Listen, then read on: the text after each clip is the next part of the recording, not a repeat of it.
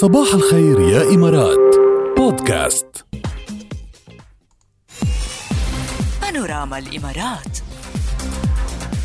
عم تحتفل دولة الإمارات اليوم بيوم العلم ويرتفع العلم شامخا في أرجاء الدولة عند الساعة الحادية عشر صباح اليوم وذلك استجابة, استجابة لتوجيهات صاحب السمو شيخ محمد بن راشد المكتوم نائب رئيس الدولة رئيس مجلس الوزراء حاكم دبي رعاه الله.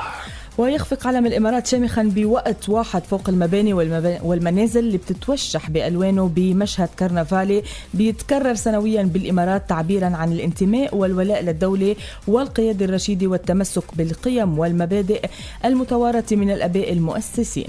وتجسد المناسبة مشاعر الوحدة والتعايش والسلام بين أبناء الوطن والمقيمين المحبين لهذه الأرض المعطاء وبترسخ صورة الإمارات منار للتعايش والتسامح في المنطقة إذ يشارك الرجال والنساء النساء والشباب والأطفال من الجنسيات كافة بهذا اليوم الأغر بالتعبير عن حبهم لدولة الإمارات بأشكال مختلفة. وبتتزامن المناسبة هذا العام مع احتفالات الدولة بعام الخمسين إذ رفع علم الإمارات أول مرة بالثاني من ديسمبر عام 1971 وكان أول من رفعه المغفور له الشيخ زايد بن سلطان آل نهيان طيب الله ثراه بدار الاتحاد بإمارة دبي. كل عام والإمارات بألف خير وعلمها شامخ ومرفرف.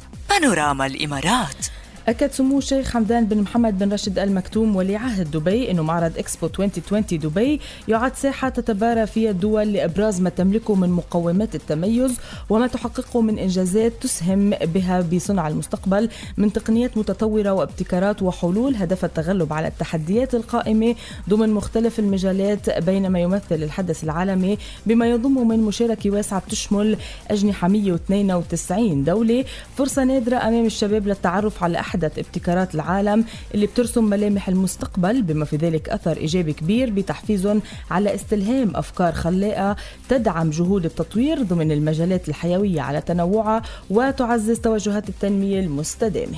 بانوراما الإمارات. أكد صاحب السمو شيخ الدكتور سلطان بن محمد القاسمي عضو المجلس الأعلى حاكم الشارقة أن اللغة العربية لها من الخصائص والمزايا ما يرفعها ويسمو بها في دنيا اللغات وهي من أطول اللغات العالمية عمرا وأوسعها معجما وأروعها بيانا. وحقيق, وحقيق بنا أن نجتمع اليوم من أجلها وأن نخصص الجزء الأكبر من احتفالنا هذا في معرض الشارقة الدولي للكتاب بشأنها وشأن الإنجاز الكبير الذي تم اليوم.